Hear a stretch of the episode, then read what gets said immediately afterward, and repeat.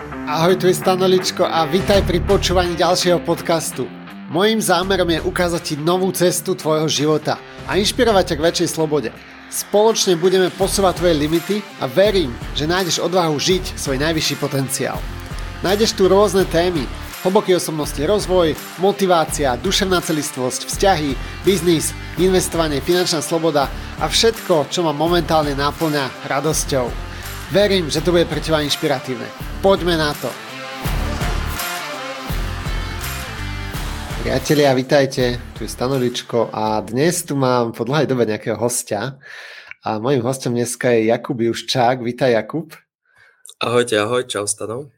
S Jakubom sme sa zoznámili na takej spoločnej pracovno-osobnostno-rozvojovej dovolenke tento rok v Chorvátsku. Išli sme spolu v aute, tak sme mali dosť času na pokec a dozvedel som sa aj ja kopec zaujímavých vecí. A Jakub je hlavne investor, je to aj portfólio manažer alebo privátny banker, my sme aj kolegovia, by som to tak nazval dneska, a sme v spoločnej komunite investorov a Jakub pomáha ľuďom budovať aktívnu správu majetku, absolvoval stovky a stovky stretnutí a mne sa najviac páči to, že Jakub má obrovský kopec vedomostí, o, ktorých, o ktoré sa s nami dnes podelí a budeme sa baviť o tej aktuálnej situácii, čo sa týka ekonomiky, financií, to, čo sa deje na Slovensku, ale aj vo svete. Určite prejdeme aj nejakú tú situáciu s nehnuteľnosťami, s hypotékami, inflácia, investovanie. A čo nás vlastne čaká v najbližšie roky, na čo sa máme pripraviť, ako vlastne zabezpečiť tú budúcnosť, ako ochrániť svoj majetok. Taký zámer tohoto vysielania je priniesť ľuďom nejaké aktuálne tie praktické informácie, čo môžu robiť v tejto dobe, aby si zaistili svoju budúcnosť. Nielen pre seba, ale možno aj pre tie ďalšie generácie. Pretože úprimne podľa štatistík patríme v Európskej únii medzi krajinu, kde máme tu najnižšiu, alebo jedna z najnižších finančných gramotností.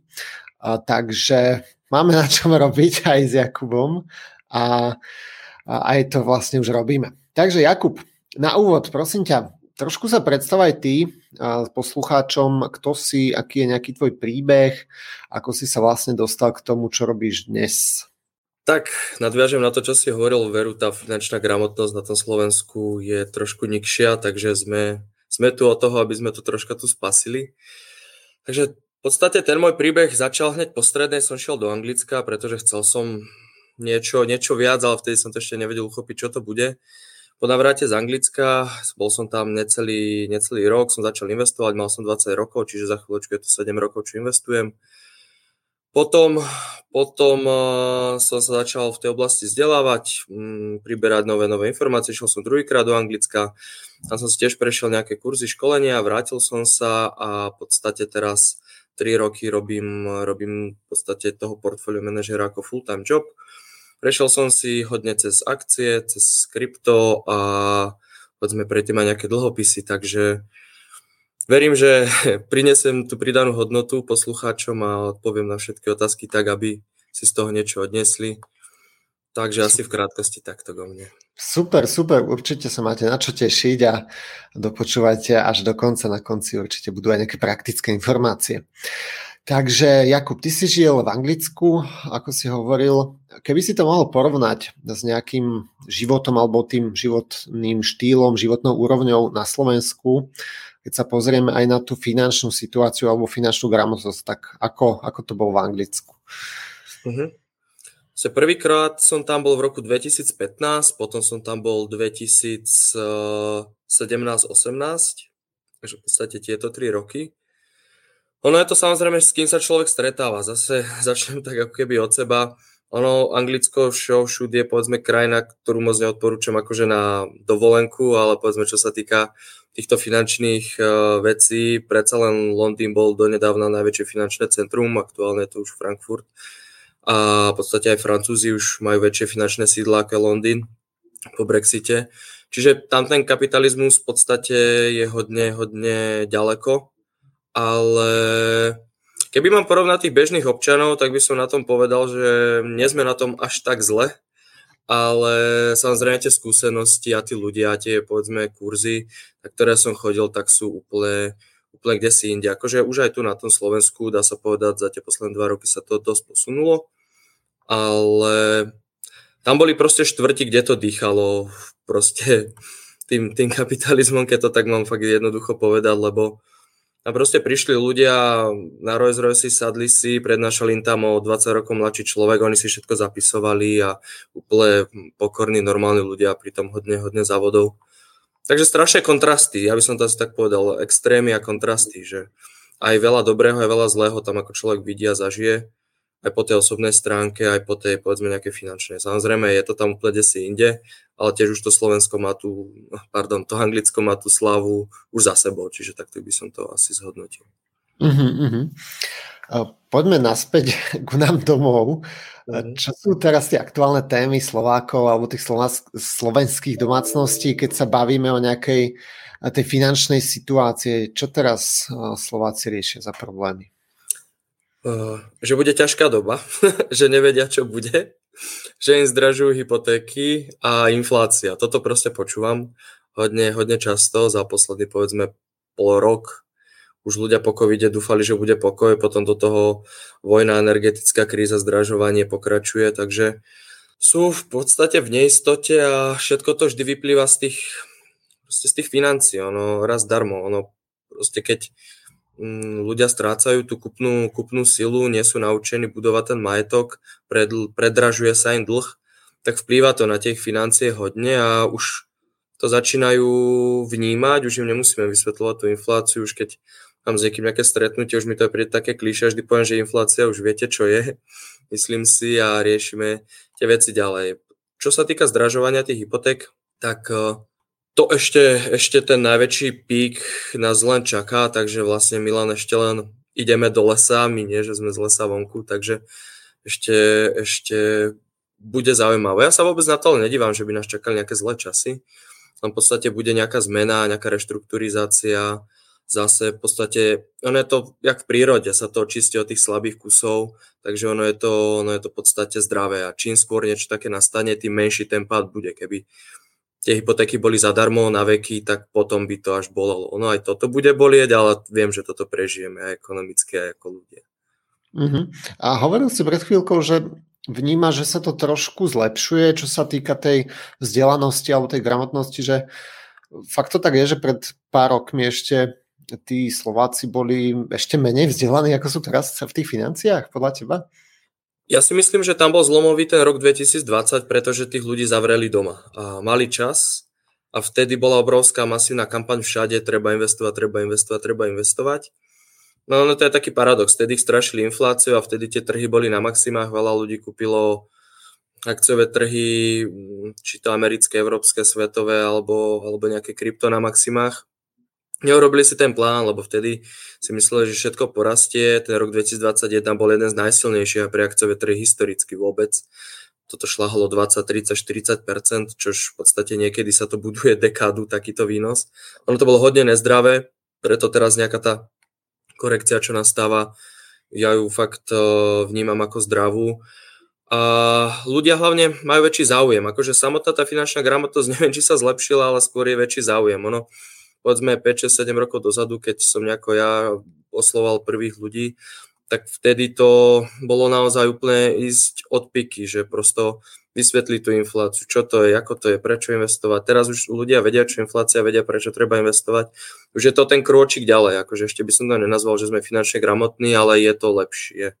Aj keď je to stále zlé, keď by mal byť tak realista. A ono to súvisí podľa teba aj s tým, že sme tu mali komunizmus, že proste tie postkomunistické krajiny im to trvá oveľa dlhšie naučiť sa tú finančnú gramotnosť, ako keď sa pozrieme na západ? V podstate, v podstate akože to je hlavný dôvod. Ja by som sa na to díval tak, že ako ja nechcem všetko hádzať, že predtým všetko bolo zlé, to vôbec nie, nedoka- nedovolím si to hodnotiť, nežil som vtedy. Ale je to v podstate pozostatok toho, že jediný možný majetok, ktorý sa mohol vlastniť, bola nehnuteľnosť. A aj to bolo vlastne to vlastnilo družstvo a tak, že bolo to, ľudia nemuseli ako keby na toto myslieť, pretože sa spoliehali na ten štát. Vlastne toto je vlastne úplný opak. Kapitalizmus vlastne buduje bohatstvo a ten socializmus, alebo teda ten komunizmus ho potom distribuje. ono, ono vlastne počas socializmu sa, keď sa robia nejaké plány 10-20 ročné, tak tam ono je to dlhodobo neudržateľné. Teraz vidíme, čo sa deje v Číne. Ono, ono, Čína extrémne rástla, rástla, ale teraz ju čaká hodne ťažká dekáda. Akože hodne ťažká, ale späť teda zase k tomu Slovensku. Že je to, je to hodne tým. No ľudia sú tu naučení na tie nehnuteľnosti, a lebo je to pre nich niečo hmatateľné, ale nepoznajú ďalšie trhy. Trh s nehnuteľnosťami je pre nás taký akciový trh, ako je, je v Amerike, tak u nás sú to nehnuteľnosti. U nás sa baví, kto má koľko bytov a na západe sa bavia o trošku iných, iných trhoch. Takže samozrejme tie nehnuteľnosti patria do portfólia, ale ja by som ich riešil až, až na konci, nie na začiatku. Čo je, nehovorím chyba, ale ľudia si to stiažujú a ani nevedia, že si to stiažujú. Uh-huh, uh-huh. Dobre, poďme trošku ďalej. Uh-huh. Ako sa ty pozeráš na peniaze, alebo aký je tvoj vzťah eh, k peniazom, ako ich vnímaš?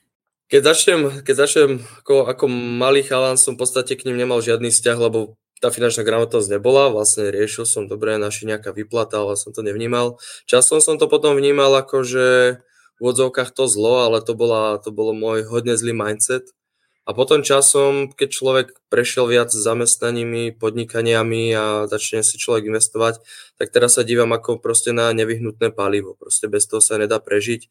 Peniaze sú jeden z najlepších inštrumentov, čo vlastne ľudia vymysleli. Veľa ľudí mi protirečí, že však výmena tovar za tovar alebo nejaký zlatý štandard, ale ľudia nepoznajú históriu, iba sa odvolávajú na niečo, čo akože možno niekedy fungovalo, ale predsa len je toto najlepšie, keď prídem do obchodu tak dám tam tých 20 eur a kúpim za to, čo chcem a nemusím tam zo sebou vláčiť nejaké kožuchy, kamene alebo ja neviem čo iné možné. Takže je to, je to úžasná vec, keď ju vieme používať. Ono je to proste ako, ako oheň. Ono je to dobrý, dobrý pomocník, ale zlý, zlý pán proste. Ono, keď máme malý ohienok, je to super, ale keď nám horí chalupa, tak je to zlé. Takže asi takto by som to poňal. Treba to vedieť používať. Je to energia, a Slováci vedia zarobiť peniaze, ale nevedia sa o ne. Ja vidím v tomto problém, že my vieme zarobiť, ale nevieme, čo ďalej s nimi. Tam to pre nás končí. Pre nás je šetrenie vlastne vrchol toho, čo sa dá robiť s peniazmi. No. Že my už učíme tých ľudí potom to pokračovanie. Presne, vždy opakujeme, čo sme sa naučili počas toho detstva tiež si pamätám, že u nás, áno, doma som videl nejaké začiatky podnikania, otec bol aktívny veľmi, ale čo sa týka investovania, nemal som žiadne základy, musel som sa to naučiť, takže úplne sa s tým stotožňujem. Poďme sa pozrieť možno na nejakú históriu peňazí, lebo ty to aj často hovoríš na tých prednáškach svojich. Uh-huh. A že mňa by zaujímalo, alebo možno aj poslucháčov, či takéto problémy mali aj v minulosti, napríklad, že inflácia, či sa to dialo aj v minulosti? Určite, je to vlastne prirodzený jav v tej ekonomike, lebo buď tá inflácia príde z, to, z tej strany, že je málo tovaru, alebo z tej strany, že veľa peňazí. A najhoršie, keď sa to stretne naraz, čo sa teraz deje, ako keby, že my máme narušené nejaké obchodné reťazce, mm, komodity išli hodne hore, tie výrobné vstupy, a rovnako na to je nasypaných strašne veľa, veľa prachov. Čiže ono, mm, ono sa to vždy dialo, ono sa to dialo, či sme mali zlato, striebro, alebo sme používali aj, aj povedzme, keď bol ešte dolár naviazaný na zlato, alebo aj predtým meny na zlato, tak ono, ono je to vlastne úplne prirodzené. Ono sa tomu nedá vyhnúť. A ľudia, ľudia vždy špekulovali, snažili sa nejako obísť ten systém, vymyslieť niečo nové a vlastne ono je kopec vlastne nejakých tých historických pozostatkov na tých dnešných našich dukátoch aj z tej histórie, pretože ľudia robili s tými zlatými mincami, ktoré akože majú nejakú najdlhšiu historickú nejakú tú dobu vyskúšanú, že ako platidlo. A ľudia ich proste riedili nejakým iným kovom, alebo ich rezávali, alebo robili s tým čokoľvek, len aby mali viac. No. Takže ono aj na tom vlastne rímska ríša časom, časom zakapala, lebo ich požrala tá inflácia, ako keby nedokázali financovať vojnu, tlačili, riedili, riedili, dneska tlačíme, vtedy riedili a v podstate sa to rozdelilo. Ono... Opakujeme, opakujeme históriu. Vážne, vážne. ono sa z toho ale nikdy nepoučí žiadna veľká veľmoc. Ono je to vlastne dokola, keď si to človek pozrie, tú históriu tak troška odzumuje, tak vždy, vždy to padne na tej nenažranosti v rámci financovania vojny. Hmm. Áno. Dobre, poďme sa pozrieť trošku na tie nehnuteľnosti, lebo ako si vravel, myslím, že Slováci patria medzi krajiny, kde je najviac nehnuteľností v osobnom vlastníctve v Európe. A neviem, či najviac, možno, že... Hm, nie Sme druhý po Rumúnoch. No, takže ako to vyzerá teraz na tomto trhu, hm, čo sa týka možno hypoték, zdražovania hypoték a dostupnosti vlastne tých nehnuteľností pre bežného človeka? Mhm. Ja keď ku tým nehnuteľnostiam, ja som sa bavil s realiťakmi, oni mi vždy vrávali, že tí ľudia, im je jedno, aká je cena, hlavne nech na to dostanú hypotéku. A vlastne toto skončilo, že tí ľudia, či za trojizbák, povedzme tu v Povaskej stál, pamätám si 50, potom 80, potom 100 a možno 110, možno pol roka, rok dozadu. To bolo nejaké maximum. Vlastne teraz sa toto stoplo, že už tí ľudia proste nie sú nie sú rentabilní pre tie banky na toľko, aby dostali tak drahú hypotéku. A pritom sú stále strašne lacné ešte tie hypotéky, keď sa na to pozrieme historicky. Ono, keď sme išli zo slovenskej koruny na, na euro v 2009, tak v 2008 bola úroková sadzba na hypotékach okolo 15, 10 až 15% To teraz sú není také na úveroch, čiže ten, ten úrok, čo nám tu Európska centrálna banka zrazu dala z 15 na 0 v 2009, tak to bol proste extrémny šok pre ten trh. A ten šok sa premietol do tej ceny, čiže extrémne stúpala. Teraz zase ideme na tú, na tú druhú stranu, že ide to zreálnenie tých cien, že tam nebude nejaký extrémny pokles, nebudú tak rýchlo klesať, tak ako stúpali. A príde zreálnenie tých cien, lebo to ľudia už teraz, keď e, pozerám nejaké inzeráty, už sa kopia, veľa ľudí predáva rôzne rekreačné chaty a teda a teda, pretože to nedokážu ufinancovať skrz energie. Do toho budú 2023-2024 končiť fixácie zhruba 30% ľuďom na Slovensku s hypotékami. Čiže aj po väčšine tí ľudia, čo si to prefixovali, tak to boli tí ľudia, ktorí sa zaujímajú o financie, ktorí majú povedzme aj nejaký iný majetok bokom ktorí si to prefixovali na 5, na 10 rokov. A tí, čo to neprefixovali, tí sa počne nezaujímajú, čiže ani nemajú možno nejak, nejakú rezervu, nejakú investíciu, takže počine ich to aj naviac dobehne. No hlavne hypotéku by si mali brať tí, čo ju najmenej potrebujú, paradoxne. Ten, kto má zarobených 100 tisíc, tak banka mu rada požiča a on môže si kúpiť byť za 100 tisíc a radšej 100 tisíc nech zainvestujú, ale tí ľudia, čo mali 10 tisíc a chceli si kúpiť 100 tisícový barak na, hla, na, na ako bývanie nad hlavu, tak ono je to extrémne riziko. Ono, keď, keď to troška porovnám, ja sa tak smejem, tak, tak ako v dobrom to myslím, keď hovoríme my o nejakom obchodovaní, že nakúpime nejaké akcie a tak, tak my tam po väčšine ideme bez páky, ale ľudia nemajú problémy z nápaku do nehnuteľnosti. Oni idú vlastne jedna kúpeť na paku, keď berú 80% hypotéku. Čiže mne to príde, mne to príde ako teraz prestrelené. Ešte tí, čo povedzme kupovali do 2000 19. povedzme do covidu mi to dávalo logiku, ale akože od toho 2000, koniec roku 2020 bol podľa mňa tak akože koniec. Rozumnej ceny 2021, už tie hypotéky maličko išli hore a tam bolo aj vidieť, ako keby banky predbiehajú samotnú centrálnu banku s tými úrokovými sadzbami, lebo oni sa už začínali chrániť proti tomu. Takže príde zreálnenie cien, akože v Čechách je to už extrémne vidieť, a najvyspelejšie ekonomiky Čína USA už vlastne úplne stagnujú, tam sa nič nestáva, tam sa 80% developerských projektov zastavilo, takže to sa premie, premietne do tej ekonomiky, ľudia budú prichádzať o robotu, to má proste, to je domino efekt. A my to na Slovensku hodne pocitíme ten rok 2023, 2024 bude sa akože hodne čudovať. Že ľudia my, nebudú schopní splácať hypotéky, áno? My sa budeme čudovať, čo sme v tom doma, nie tak tí ľudia, čo sú v tom není doma. Akože ono, ja keď som hovoril o nejakej inflácii nad 5%, tak sa na mňa ľudia dívali, že to neexistuje. Eurozóna má 10, Slovensko má 15. Ja keď hovorím, že sadzby môžu byť na 5%, teraz sú na dvoch, tak tiež ľudia moc tomu nechcú veriť, pretože keď si to vypočítajú, tak je to zrazu platia krát 2, krát 3 za hypotéku, pokiaľ si to predtým nefixli na dlhú dobu. A ako ja nikomu neprajem nič zlé, ale ako treba si to priznať a čo si s tým robiť. Ešte teraz svojím spôsobom to refixovať je stále rozumné. Stále je to rozumné. Čiže treba ísť do tej akcie aj čo sa týka tohoto. Čiže čo odporúčaš ty ako tú, nazvem to, ochranu proti nejakému tomu zaskočeniu? Je to teda tá refixácia teraz, áno? Určite, akože ja si nedovolím, ja s hypotékami nerobím, ja robím iba s investíciami, ale hodne sa to motá okolo mňa. A teraz, keď máme vlastne základnú úrokovú sazbu na 2%, tak v banke je to po 3 a keď si to zafixujem na 3% na 10 rokov, tak mám pokoj. Áno, áno. Takže to je to, čo by som urobil ja. Ja hypotéku, hypotéku v podstate nemám, mám len spotrebné a tam mám fixný. Fix. Tam mám fix, takže to nie Mm-hmm. Ako si hovoril, inflácia dnes na Slovensku je 15, myslím, že v Čechách je to 18, Polsko nejakých 19, mm. Maďarsko asi 20, takže sme na tom ešte mm. relatívne dobre.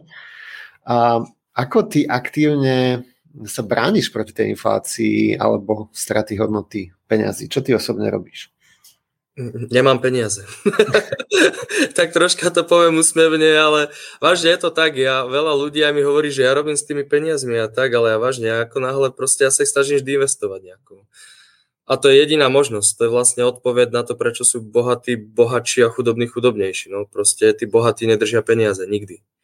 V žiadnej forme. A keď hej, tak malú likviditu, pretože sa plánujú kde si zainvestovať. Čiže, čiže asi tak by som to úplne jednoducho na to odpovedal na rovinu. Ja úplne súhlasím, tiež mám taký návyk hneď ako prídu peniaze na začiatku mesiaca snažiť sa čo najviac odkrojiť a proste to zainvestovať, nech to nestojí na účte, lebo 15% dnes je fakt veľa a to je oficiálne, hej, keď možno sa pozrieme nejak na tie ceny, tak nám to úplne nesedí nám to, že? Že to 15% na všetkých možných veciach, to není tak, ono, jasné, sú tam zarátané všetky tie veci, len každý deň nekupujeme človeče, nehnevaj sa, alebo aj to človeče sa rád. Tak, tak, tak. Ono, ono ten priemer vždy klame, lebo vlastne priemer je vždy menšina. To je ako keď má v triede 10 ľudí jednotku a jeden peťku, tak priemer je dvojka. A rovnako je to aj s tou infláciou, že vlastne ono všetko zdraželo krát dva, ale medzi tým niečo ten priemer ťahá, ťahá späť. Ono, ešte v krátkosti by som sa vrátil k tomu predošlému, len fakt, že na minútku ja treba si zobrať, akože aj tak, ako máme vysokú infláciu na Slovensku voči tomu, že my máme euro. No, Polsko má svoju menu, Maďari svoju menu, Češi tiež. A na to, že máme euro, tak tá inflácia je brutálna. Akože čo sa týka vlastne eurozóny, tak Slovensko plus uh, pobalské, tam tie tri štáty, sme vlastne v top štvorke tým pádom. To len tak, že keď sa dívam na tie krajiny, čo máme euro. Uh-huh, uh-huh. Áno, bola nejaká štatistika, aj myslím, aj ty si to zdieľal a ja som to zdieľal, že my ako Slováci patríme medzi eh, krajiny, kde majú osobné domácnosti ten eh, jeden z najvyšších dlhov, máme strašne nízky majetok. Že toto je ako veľký problém. Je Dobre, ke, keby sme to mali dať ako nejakú praktickú radu pre ľudí, tak eh, Aké aktívum je podľa teba najlepšie vlastniť? A ešte to tak trošku objasním alebo rozviniem. Mhm. Aktívum znamená niečo, čo nám prináša peniaze späť. Hej, to je vlastne tá štatistika, čo bola, že Slováci uh, investujú peniaze do tých pasív, hej, do vecí, ktoré im neprinášajú peniaze, nemajú potom ten likvidný majetok. Takže poďme na to aktívum, na ten opak. Do čoho je v dnešnej dobe dobre investovať podľa teba, alebo čo je dobre vlastniť? Kam investuješ ty svoje peniaze, aby si ochránil sa pred tou infláciou? Ono, veľa ľudí sa strašne na všetko díva krátkodobo. To, že ja teraz kde si zainvestujem a neochránim ma to pred infláciou o rok, o dva, mi to až tak nevadí, že treba všetko budovať ako keby na veky, že treba sa dívať na to, že inflácia dlhodoba tu je 5 až 10 a teda potrebujem, aby môj majetok robil teda aspoň 15-20% a vlastne na toto sa zameriavať, že teraz keď vystrelila tá inflácia, tak silou mocou ju nenaháňať zrazu, že to musím za rok dobehnúť, a spraviť si nejaký plán a stratégiu. No a kam ja investujem, keď to mám nejako rozložiť, tak ja mám nejakých 30% akcie, nejakých 10% komodity, hmm, dajme tomu zhruba možno 50% mám aktívne riadené portfólio a ten zvyšok je, je, zvyšok je krypto.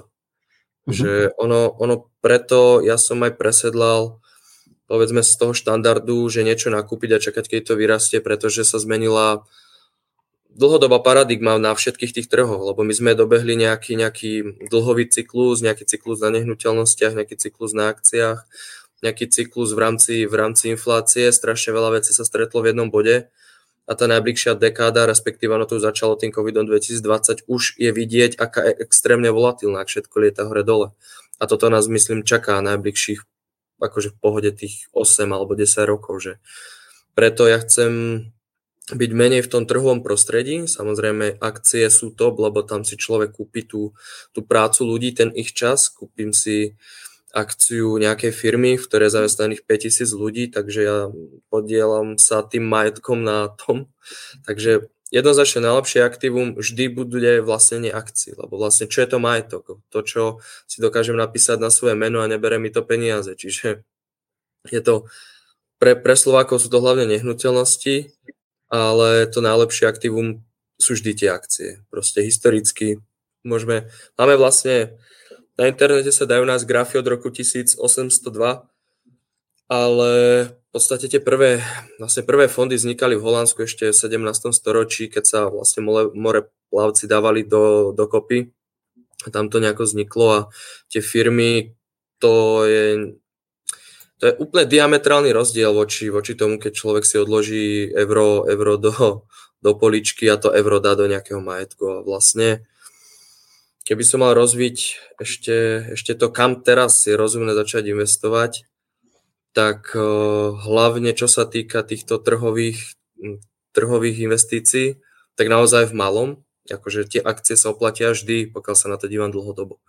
Sme teraz Bitcoin je minus 80%, nehovorím, že ho chodte nakupovať teraz, ale minimálne nejakou časťou portfólia pre začínajúceho človeka je to možno niečo, čo by som aj úplne vynechal, že zase je tom, kto má aké skúsenosti. Je to strašne ťažké takto povedať. Vždy je to o tom diverzifikovaní, že keď, keď mám veľký majetok a mám ho desi koncentrovaný, tak diverzifikujem. Keď nemám žiadny majetok a chcem nejako začať, tak diverzifikujem a učím sa, vzdelávam sa.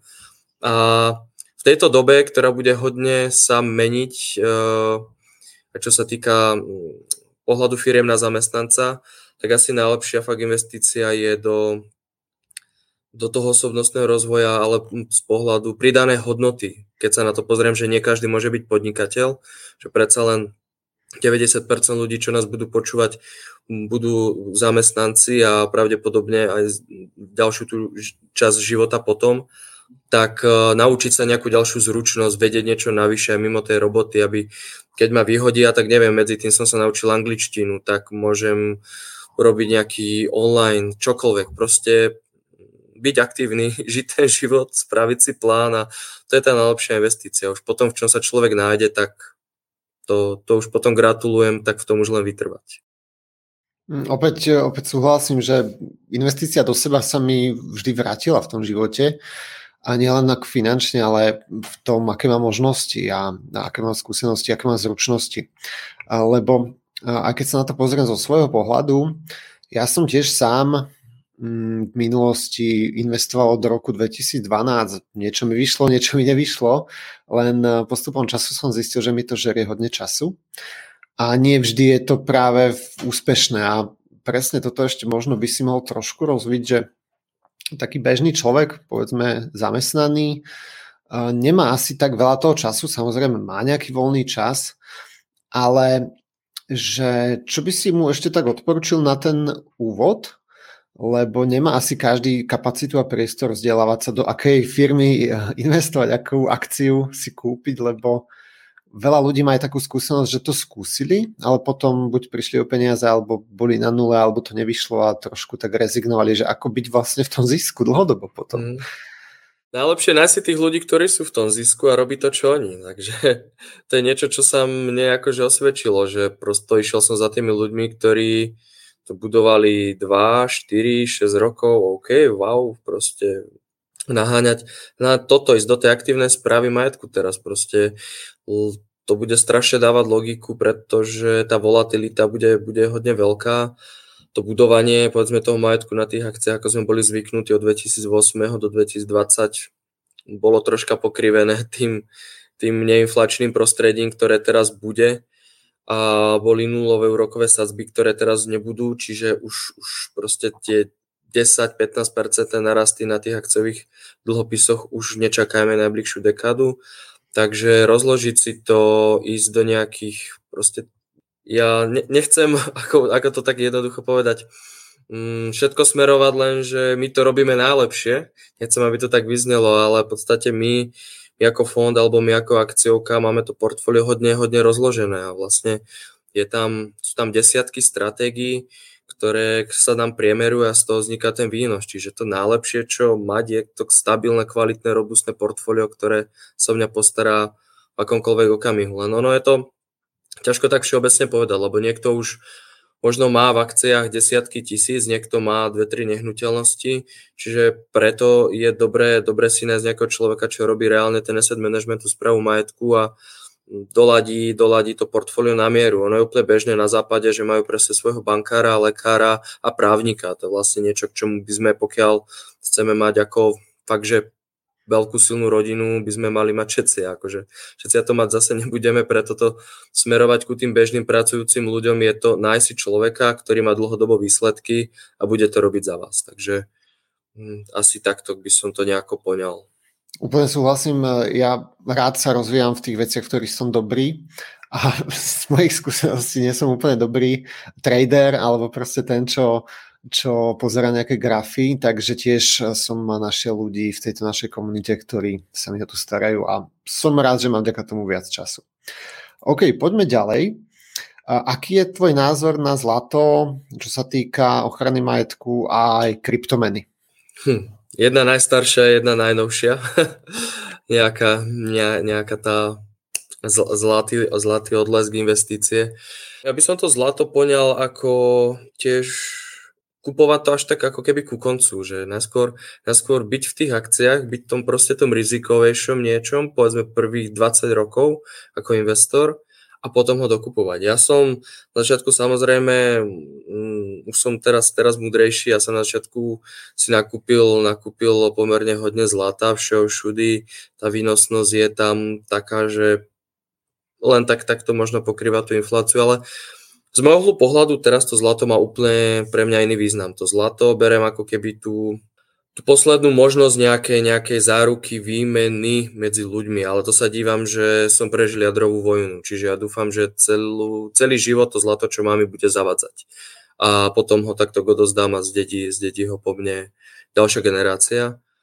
Takže pokiaľ, pokiaľ akože sme normálne fungujúci ľudia a veríme, že ľudstvo sa nezničí za, na budúci rok samo, tak to zlato v podstate nemá, nejakú logiku u mladého investora. Akože, keď si to človek pozrie dlhodobo, tak vlastne to zlato robí 2-3%, sú lepšie roky. Aj tak celé to o tom o to, jak sa tlačia peniaze. Čiže už keď sa zase naštartuje tá mašina na to, na to tlačenie peniazy, tak zase chcem byť v tých akciách, ktoré rastú trikrát viac ako to zlato. Čiže mať, keď už zlato, tak jedine fyzicky doma, nenakupovať žiadne certifikáty, hlúposti a nepreháňať to. Naozaj odstupom času, aj keď to zlato povedzme extrémne vyrástlo, tak super, tak máte na poličke niečo, čo je extrémne drahé a potom skúste to zase predať. Ono, ono to je jak s tou nehnuteľnosťou, ono to tiež nepredáte na druhý deň, zase dá to desi na bazož, už u vás vedia, že máte doma kilo zlata. Je to také, taká dvojsečná zbrán, že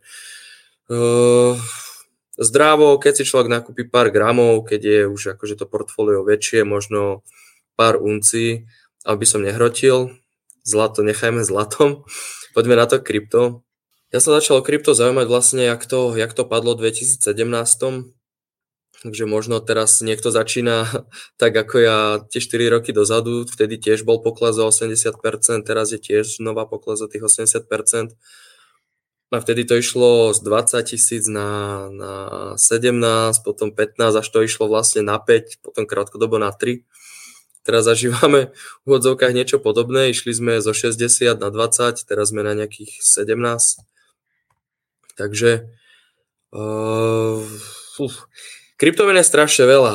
Ono je to, vzniklo okolo toho strašne ďalší veľa projektov, NFTčka, stablecoiny a to do toho nejdem špárať. Ja do čoho si dovolím povedať, rozumiem sa šťastí, tak je Bitcoin. A ja si myslím, že pokiaľ, pokiaľ eh, aj keby chcú všetky štáty a neviem, vyhlásia to za neviem, teroristickú menu a všetko možné, tak on technologicky prežije. Otázna je tá cena. Čiže ja sa nebojím o ten Bitcoin sám o sebe, akože o tú technológiu, pretože od roku 2009 ako vznikla, tak je stále lepšia a lepšia, pretože stále na, na tej technológii vznikli, vznikli nové veci a aj stále ľudia predstavujú nejaké nové tokeny, ktoré splatia hen tak rýchlo, hen to toto. A všetko to Bitcoin v sebe má vďaka Lightning Networku a dá sa platiť bitcoinom za takmer nulové fička po celom svete. Tie nulové fička sú menej ako cent a ja tie transakcie robím každý mesiac, čiže hovorím z praxe. Takže mne všetky tie ďalšie kryptomeny prídu akože svojím spôsobom zbytočné. Takže všetko to, čo vlastne už má ten Bitcoin za sebou je hlavne ten network. Prosto mne, keď niekto hovorí, že vymysleli najlepší token na svete, ktorý teraz budú požiadať všetky banky, tak to je super, že ste to vymysleli, lenže tie banky už majú nakúpený bitcoin a prišli ste o 12 rokov neskôr, alebo o 13 už, čiže možno, možno mne niečo uniká, možno ja niečo nevidím, ale zatiaľ, čo sa týka bezpečnosti tej siete, veľkosti tej siete, čo sa týka vlastne celej tej transparentnosti, tak ja si myslím, že ten Bitcoin je zaujímavá investícia a znova dáva príležitosť tým ľuďom do ňoho ako keby nastúpiť. On, on vždy to tak dovolí, padne o tých 80%, urobil to štvrtýkrát a urobí to aj piatý, aj šiestý myslím si, že hej, aj keď už tá volatilita bude stále menšia a menšia, pretože čím je niečo väčšie, tým je s tým problém pohnúť. Takže preto zlato robí také malé výkyvy, pretože je to vlastne najväčšie aktívum na svete. Keď zrátame všetky nehnuteľnosti, tak není v nich toľko prachov, čo je vlastne v zlate. To je nejakých 12 triliónov alebo koľko v zlate. Preto má také malé pohyby, pretože aj keď do neho nasypeme 100 miliard, tak je to málo. Mm-hmm. Čiže toto je niečo, čo sa ešte s Bitcoinom dá hodne robiť a ešte aj minimálne na bližšiu dekádu bude dať robiť, ale to je tá príležitosť. Ľudia sú zvyknutí žiť v tom lineárnom svete, ale my sa musíme naučiť žiť v tom volatilnom svete a to je ten Bitcoin. To je proste, Bitcoin je odpoveď na ten nový svet z môjho pohľadu. Uh-huh. Uh, máš to na svojej peňaženke alebo na nejakej centralizovanej burze? Svoj, svoj trezor, svoje CD a ako začínal som, keď sa priznám tiež, som si prešiel všetkými tými chybami, Mm, bol, som, bol som na burze, odtiaľ som stiahol, dá sa povedať vlastne, to, čo som tam vložil, som si dávno vyťahol a keď sa skôr označujem za investora ako za tradera, tak akože v tom Bitcoine viem, povedzme, nejaké dlhodobejšie, povedzme, nejaké mesačné trendy aspoň zhruba triafať, nejaké jednodňové trady a vôbec nezadávam. No a 90% Bitcoinu mám proste na tej peňaženke a bez KYC, mm. takže aj keby niekto pozerá pozera toto, toto video aj z Národnej banky Slovenska, tak mi nikdy nedokáže, že ja vlastne vlastním nejaký bitcoin. A ono je mhm. to celé vlastne paradoxné, lebo oni chcú vlastne zakázať vlastní čísla. Ono to není nič iné, iba, iba proste číslo, číslo v nejakom blockchaine a to je nezakazateľné. Oni proste, to, je to strašne príde celá tá genéza v tomto kryptolende úplne, úplne taká uletená, že chcú regulovať, ako keby chceme regulovať internet. No. Mm poďme ďalej, aby sme všetko stihli. Mm-hmm. Málo ľudí podľa mňa vie, čo sa stalo v roku 1971 a mm-hmm. určite budeš vedieť o tom niečo povedať, že prečo to bol zlomový rok, čo sa týka oblasti financií a aký to má vlastne dopad na naše životy dnes. OK, pokúsim sa to zase v rýchlosti, ale troška sa ešte viac vrátim do histórie. Vlastne po druhej svetovej vojne Američania mali tri štvrtinu celého zlata, lebo v podstate nakradli, keď to poviem tak jednoducho. Sú šikovní na tú druhú stranu, to je jedno. Mali, mali proste veľa, veľa zlata, na tom postavili vlastne svoj, svoj systém a vlastne všetky meny boli naviazané na dolár a dolár bol naviazaný na zlato. Čiže od tohto by som začal a vlastne v 71. prezident Nixon odviazal vlastne dolár od toho zlata. Vtedy sa ináč čudujem, že na ňo nikto nerobil žiadny atentát a nikto nezautočil na Ameriku, pretože to bolo vlastne okradnutie celého sveta a vlastne po tom, po tom roku vlastne naviazali dolár na ropu, tzv. petrodolár, vlastne už ani to neplatí od 2019. A tým pádom, že sa odviazal kurz doláru od zlata, tak tým pádom sa dá vytvoriť nekonečného, nekonečného doláru. A to oni potrebovali. A a doteraz je dolár akože dominantná mena, ono samozrejme už, už je na tom svojom vrchole, pomaličky to euro sa tam rie, pomaličky ten čínsky yuan sa tam rie, japonský jen z časti málo, ale to, čo vlastne vzniklo niečo nové, bolo to tlačenie peňazí z toho tým spôsobom, ako teraz poznáme. Vlastne no 2008 oni keď rozmýšľali, ako tú krízu nejako zachrániť, tak to bolo také priznáme, že tlačíme prachy, nepriznáme, že tlačíme prachy a priznáme, lebo ináč to celé padne. A keď padne City, tak padne proste všetko. Necháme padnúť Lemanov, tímové investície v Európe, necháme, nech to padne v Európe. A vlastne takto to bolo. Zatlač, zachránili City, nechali padnúť Lehman Brothers a vlastne preto sa z americkej hypotekárnej kríze stala Európska banková rok na to. Takže mm, Američania sú hodne takí prešpekulovaní, keď to mám slušne povedať. A oni hodne, hodne aj teraz na toto zarábajú a participujú extrémne. Oni, oni vedia robiť ten tvrdý kapitalizmus, akože bez hamby. A to vlastne im umožnilo v tom 71. to robiť ešte tvrdšie. Hmm. Ono aj posledné dva roky myslím, že sa natlačilo viac ako 30% peniazy alebo 50, ja neviem presne, ale strašne veľa. Tak vlastne, čo sa týka, ono je to všetko ako dohľadateľné, vlastne M1, M2, M3, to sú proste počet dolárov, len nie všetko je ten reálny dolár, niektoré sú len tzv. ako devizové rezervy a teda, a teda to nie sú skutočné peniaze ale hej, vytvorilo sa ako keby 30 nových, nových, 30% eh, nových dolárov za posledné dva roky, čo predtým vznikali 250 rokov zhruba. Že? Preto my sa nemôžeme čudovať tej inflácii, lenže my na ten ekonomický rast budeme potrebovať čoraz viac a viac dlhu, čiže treba si znova na to zvyknúť. My, my sme žili dlho v takej rozprávke od toho 2008, pretože my sme tú či, infláciu vlastne vyvážali do Číny a to skončilo lebo už nám nikto nebude vyrábať úvodzovka zadarmo. No a ešte možno troška to India teraz potiahne. To je troška taká naša záchrana, ale už, už môžeme zabudnúť na to, že inflácia bude 1-2%. To už to nebude. V Európe určite. Možno Amerika si to môže dovoliť. Má, má na to ekonomiku, ale Európa nie. Mm-hmm. Tu, mhm. sa, tu rátajme to, že tých 5%, keď budeme akože ešte celkom sa na to dívať dobre. Tu môžeme čakať akože stabilne najbližšie, najbližšiu dekádu. Mm-hmm. Poďme ďalej. Hovorili sme, že vieme, čo je inflácia, aj tí ľudia už o tom pomerne dobre vedia, ale ty často na tých prednáškach hovoríš, že práve sa začína deť, alebo sa dostávame do nejakej stagflácie. Čo to znamená stagflácia? Mm-hmm. V podstate to slovičko by som rozdelil na, na dve to vlastne stag ako stagnovanie, státe na mieste a tá inflácia je vlastne tá inflácia. Čiže ono to stagnúca ekonomika spojená s infláciou. A ono, no vlastne presne toto sa dialo uh, tesne potom, ako, ako sa aj odviazal ten, ten dolár od zlata, bol, bolo krátko obdobie 70 rokov, ale to najväčšie, to stagflačné bolo v 83 a vtedy museli sazby až na 20% v Amerike, aby stlačili tú infláciu dole. To teraz, keby predstavte si, že by tým pádom boli hypotéky za 30%.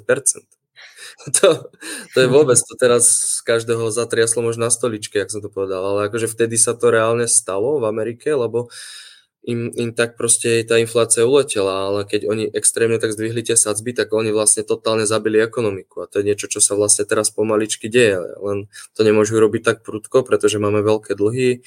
Ono, ono je to stále také stále niečo medzi tlačením a netlačením, lebo my si vlastne zdražujeme si dlh tými sadzbami, ale tie centrálne banky ho stále skupujú. Čiže sme v takom experimente, ktorý nikto nevie, ako dopadne.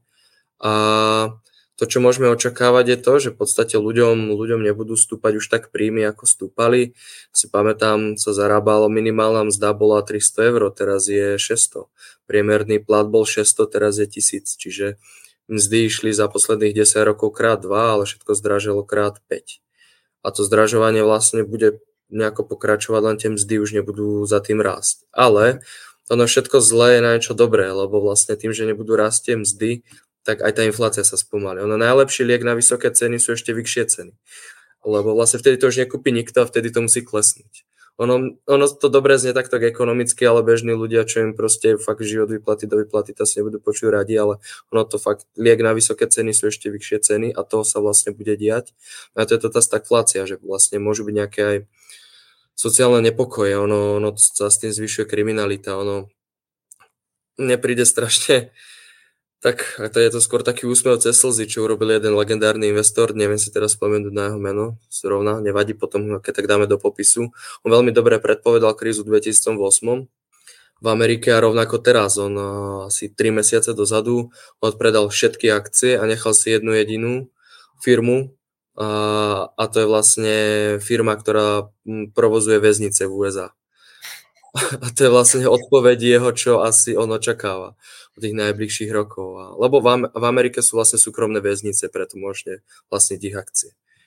Mm-hmm. Takže to je asi jeho odpoveď na to, čo on vidí. Akože bude to hodne divoké, lebo ľudia vlastne do, fakt nemuseli v odzovkách robiť nič, proste extrémne vysoké sociálne dávky, dávky v nezamestnanosti, všetko toto, to, to proste to, to je dlhodobo neudržateľné a vlastne teraz sme v tom bode, kedy sa to troška musí zreálniť. No. slova tá inflácia prinútila tých centrálnych bankárov to urobiť. Ešte, ešte minútku, napadlo ma povedať ono, všetci až kydajú na tých politikov ako keby, ale vlastne tie centrálne banky môžu za to, že to umožnili politikom, lebo keď sa človek pozrie na nejakú tlačovku, hen taká dávka, tam dáme 100 eur, tam dáme 200 deťom, dôchodcom, tu, tu, tu. Ja nehovorím, že je to zlé, že vlastne takto to vzniká tá inflácia, lebo my rozdávame peniaze. Zadarmo, bez roboty, ľudia si to nevážia, miniajú to na hovadiny. Radšej miesto toho, keby, nepoviem, že každému dáme 100 eur, tak radšej miesto tých 5 miliónov krát 100 eur je neviem aká suma, tak to radšej investujeme do toho, dostávame tú diálnicu. Ale proste robme nejaké tie veci, čo majú tú pridanú hodnotu, lenže toto je, toto je šialenosť a to dovolili tie centrálne banky, lebo oni požičavali za nulu, čiže politici si požičali za nič. Dokonca my sme takisto patrili medzi krajiny, ktorým mali záporný úrok na dlhopisoch. To znamenalo, my keď sme si požičavali centrálne banky, tak to vyzeralo asi tak, že tu máte 10 miliárd, stačí, keď nám vrátite 9,5 a to na hlavu. A toto vlastne skončilo. Toto teraz skončilo a musí prísť to zreálnenie, lebo hen to bolo už proste zvrátené. A konečne, no no, to bude bolieť, ale z dlhodobého pohľadu je to dobré. No, ako aj pôrod bolí, hej, ale vždycky po pôrode vznikne niečo nové, nový život, takže teraz prechádzame nejakým pôrodom do tak, nejakého... Tak, to budú silné kontrakcie. je to dva roky. Áno, áno. A určite keď sa pozrieme ešte do histórie, ty na prednáškach ukazuješ taký veľmi krásny graf, myslím od roku 1800, že keby sme investovali 1 dolár do rôznych aktív, tak e, čo z toho historického hľadiska vychádzalo najlepšie? Môžeš aj povedať všetky tie aktíva, čo to mhm. bolo. Ja by som si to predstavil ako povedzme nejaký, nejaký maratón dlhý. Našim, našim cieľom je sa dostať čo najviac doľava to bude našim cieľom v tomto maratóne. Začíname na začiatku. A vlastne, keď človek mal ten 1 dolár a pozrieme sa, kam ten človek dobehol, tak bežal vlastne úplne opačným smerom, ako, ako bol ten cieľ. Keď, sme, keď si zoberieme zlato, tak bežal niekde do stredu, že ani nešiel zle, ale ani sa nepribližoval cieľu, išiel tak si do stredu. A jedine, čo vlastne rástlo, tak to zase bola tá majetková forma. Takže to, bol, to boli nehnuteľnosti, akcie, a šťastí dlhopisy, lebo vlastne v dlhopisoch vlastníte troška dane štátu, ako keby tam tú ich robotu, o čo ich viete ozbíjať. Takže najlepšie dopadli akcie, tam to, to je úplne z jedného doláru neviem koľko miliónov, lebo tam sa vlastne do toho vylieva celá tá inflácia plus ten zisk tých akcií, čiže to extrémne to rastie. Tie nehnuteľnosti, to bolo o niečo, o niečo menej, asi, asi o tretinu, krátko potom boli tie dlhopisy, ale to sa bavíme o strašných, že to keď ľuďom aj ukazujem, tak vidím, že moc tomu aj tak nechápu tomu grafu, lebo to pre niečo nepredstaviteľné. Ale keď si zoberiem, že sú tu presne tie rodiny, ktoré už to pochopili v roku 1800 alebo predtým a dedia si ten majetok, tak ja sa nečudujem, že sú to nejaké klany a rody, a rodiny, ktoré majú, majú tak obrovské bohatstva, lebo oni ho kumulujú dlhodobo a majú tam tú disciplínu. A vlastne čo stále robia, je, že tie inflačné peniaze vymeniajú za majetok. Čiže aby som znova odpovedal vlastne na ten graf, nech sa k tomu vrátim, najhoršie dopadlo držanie peňazí. Ten, kto šetrí, má za 3, ale mínus. Ja som tak raz nazval jedno svoje video. Proste šetrenie je garancia chudoby. Vy nedokážete tak rýchlo šetriť, ako oni dokážu tlačiť. Nikdy. pokiaľ, pokiaľ ste není v centrálnej banky, tak vám je šetrenie zbytočné. Mať rezervu na 2-3 mesiace, jak to hovorí 6, ja to mám radšej menej, pretože potom mám na seba tlak, lebo ja keď mám rezervu dlhú, tak mi sa nechce robiť. Takže ja mám rezervu menšiu a musím robiť. Takže takto fungujem ja osobne, každému to pasuje ináč.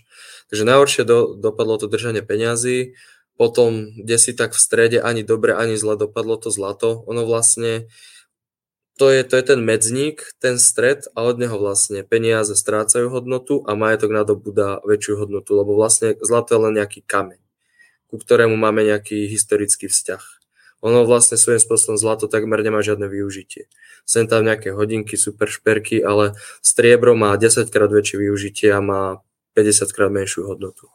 Čiže mm-hmm to zlato by som zobral ako, od neho by som sa odrážal. Čiže to je ten stred, všetky fiat meny idú vlastne do haja a jediné, čo rastie, ide, je ten majetok. Čiže dlhopisy trošku rástli, nehnuteľnosti niečo viac a to boli tie akcie. Uh-huh. Úplne toto chcem počiarknúť, čo si povedal, že šetrením ešte nikto nezbohatol. A v podstate skôr ako ľudia by mali premýšľať, že ako ušetriť je, ako zvýšiť svoj príjem, a ten vyšší príjem mm. potom investovať do toho majetku, lebo toto je to, čo extrémne Slováci potrebujú, zvýšiť príjem a investovať, nie šetriť. Mm. Treba sa na to dívať, čo robia tí najbohatší ľudia, alebo však čo robí štát? Čo robí štát? Štát šetrí, štát je každý rok v nedostatku peňazí, štát si každý rok požičiava. Buďme ako ten štát, ja sa dívam na to takto.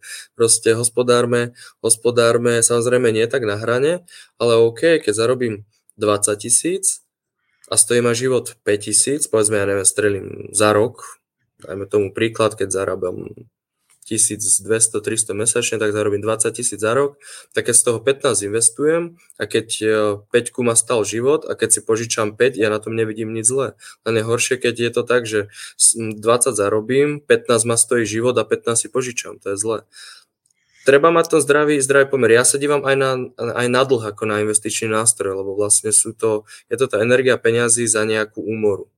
A tá je, keď strelím nech 5%, inflácia je 15, super, zarábam na tom, že mám len dlh a to nemusí byť ani investovaný, pokiaľ som ho zase neminul na nejakú hovadinu. Ono je ten svet zvrátený a treba, treba pochopiť vlastne ešte minútku, dokončím myšlienku, že vlastne v akom systéme žijeme a to je vlastne inflačný dlhový systém. Pokiaľ, pokiaľ nevyužívame infláciu a dlh náš prospech, tak, tak neprežijeme ako keby dlhodobo.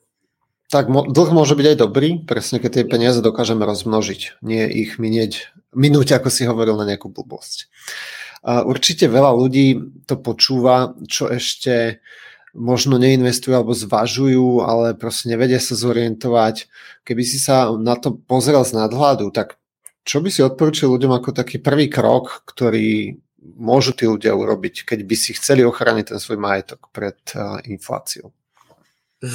Ozvať sa na, keď nás počúvajú, ale, ale niekedy odzumujem, keď odzumujem a normálne na nejako odpoviem, tak v prvom rade si spraviť vlastne financial statement, proste urobiť si príjmy a výdavky zistiť vlastne, koľko mi mesačne ostáva. Keď mi neostáva nič, tak uh, OK, možno v niečom sa dá šetriť. U Slováci by aj akože v tomto sú takí, že asi možno menej si kupovať hovadiny a neprepiť 300 eur za mesiac. Ale na tú druhú stranu by som sa fakt v prvom rade díval na to, dobre, ja zarábam 1000 eur v robote, tak kde môžem zarobiť ďalších 500 eur, z ktorých povedzme nech 400 investujem. Keď sa na toto nastavím na No, len, len, len nech na 5 rokov.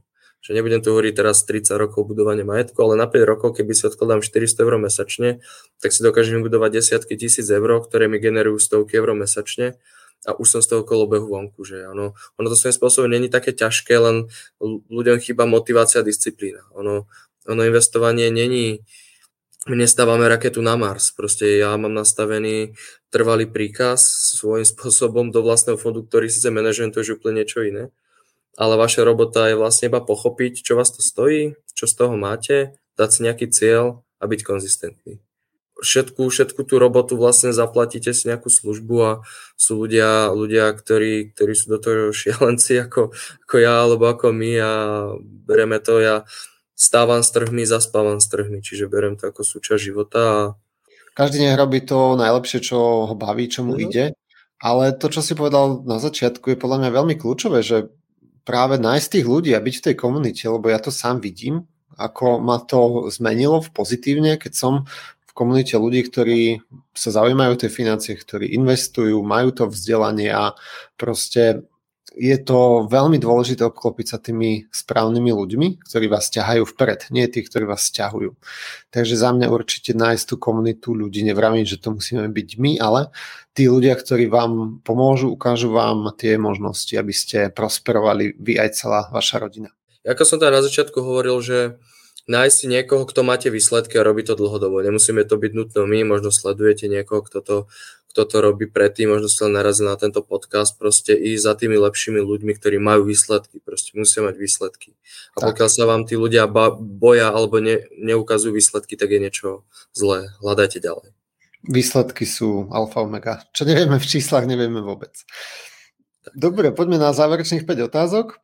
A aký je tvoj kľúčový návyk, ktorým sa riadiš v živote, alebo niečo, čo ti pomáha žiť život tvojich snov a napredovať? Čo by si možno odporučil aj ostatným? Pre mňa tak jednoduchá otázka, ale to ťažšia odpoveď. Kľúčový návyk proste stať a ísť. Ja to, to neviem povedať. Ja som kedy si dokázal budík prekladať 5 krát proste. Teraz to už nerobím a úplne ten deň vyzerá ináč. Ja som kedy si dokázal spať do 12. po obede, teraz som sa nastavil, že stávam 5.30. Proste mať, mať disciplínu, proste mať, mať plán, nemať proste iba ten sen, ten sen si rozmeniť na drobné urobiť si plán a to vlastne na tom padá všetko. Ja som to videl u seba, ja som koľko razy tiež padol na hubu, kopec projektov mi nevyšlo. Tiež som predtým, než som začal s investovaním, skúšal nejaký dropshipping, skúšal som takých ľudí v Nemecku mať, tiež som nejako sa v tom pátal, ale dlhodobo, dlhodobo mi nedáva nič tak logiku, ako robiť to, čo robím ďalej. Samozrejme, každý sa nájde v niečom inom, ale už keď to človek nájde, tak byť konzistentný a ráno vstať a ísť si za tým. To je inak brutálne dôležité, vedieť ráno vstať. Ako, no, ja poznám kopec takých ľudí, že ja im volám o 10. že fú, že ja spím a takto. A proste je to tak, no. Pre mňa asi tak by som začal úplne tým začať ten deň, no. Áno, a má ten dôvod, prečo, prečo stať a prečo ísť zmakať. Dobre, ďalšia otázka je povedz jedného mentora, učiteľa alebo človeka, ktorý ti proste zmenil život alebo mal veľký dopad na tvoj život. Akože z osobného života je to určite Andrej Uhaniak. To je akože človek vlastne, s ktorým ako keby som nejako, nejako vyrastal. Ale povedzme z nejakého takého online priestoru, z takých tých veľkých ľudí, tak, tak Grant Cardone, to je to úžasný človek, z toho investorského sveta, vezme Benjamin Graham a potom Warren Buffett po ňom. Som povedať jedného človeka, ale to je ťažko povedať. Záleží na akú tému. Že zase, čo sa týka, povedzme, disciplíny a takýchto vecí, za strašne veľa vecí mám od teba, takže fakt aj tebe ďakujem za veľa vecí. To je téma hmm. od témy, no. Dobre, poďme ďalej. Uh, jednu knihu alebo nejaký film, ktorý zase obrovsky ťa ovplyvnil alebo pomohol ti zmeniť tvoj život. Uh-huh. Tu moc asi nepoteším tých poslucháčov, ja som viac knihový ako filmový, takže film vám nepoviem. film vám fakt nepoviem, ale kniha... Asi by som sa vrátil k tomu Benjaminovi Grahamovi, Inteligentný investor, to je proste taká matka kníh investičných, taká biblia investorov. Potom samozrejme, asi to možno je také kliše, ale Robert Kiyosaki, Bohatý otec, chudobný otec alebo Cashflow, Cashflow kvadrant.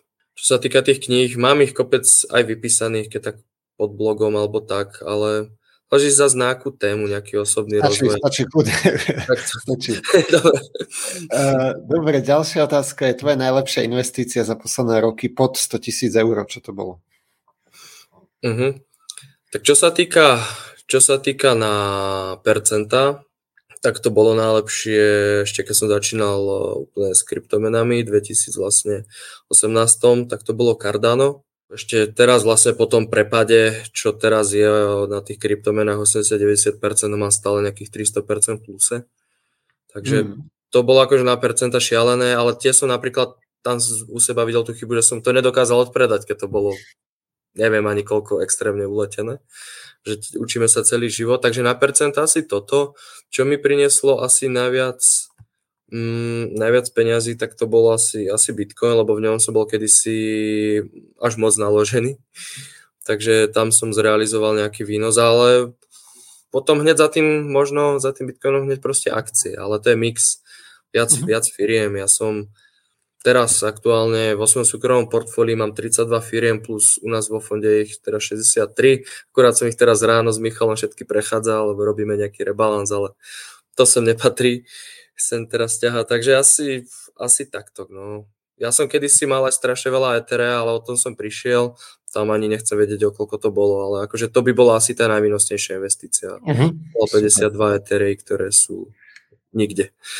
Kde ťa ľudia môžu nájsť nejaké projekty, weby, sociálne mhm. siete, kde si aktívny?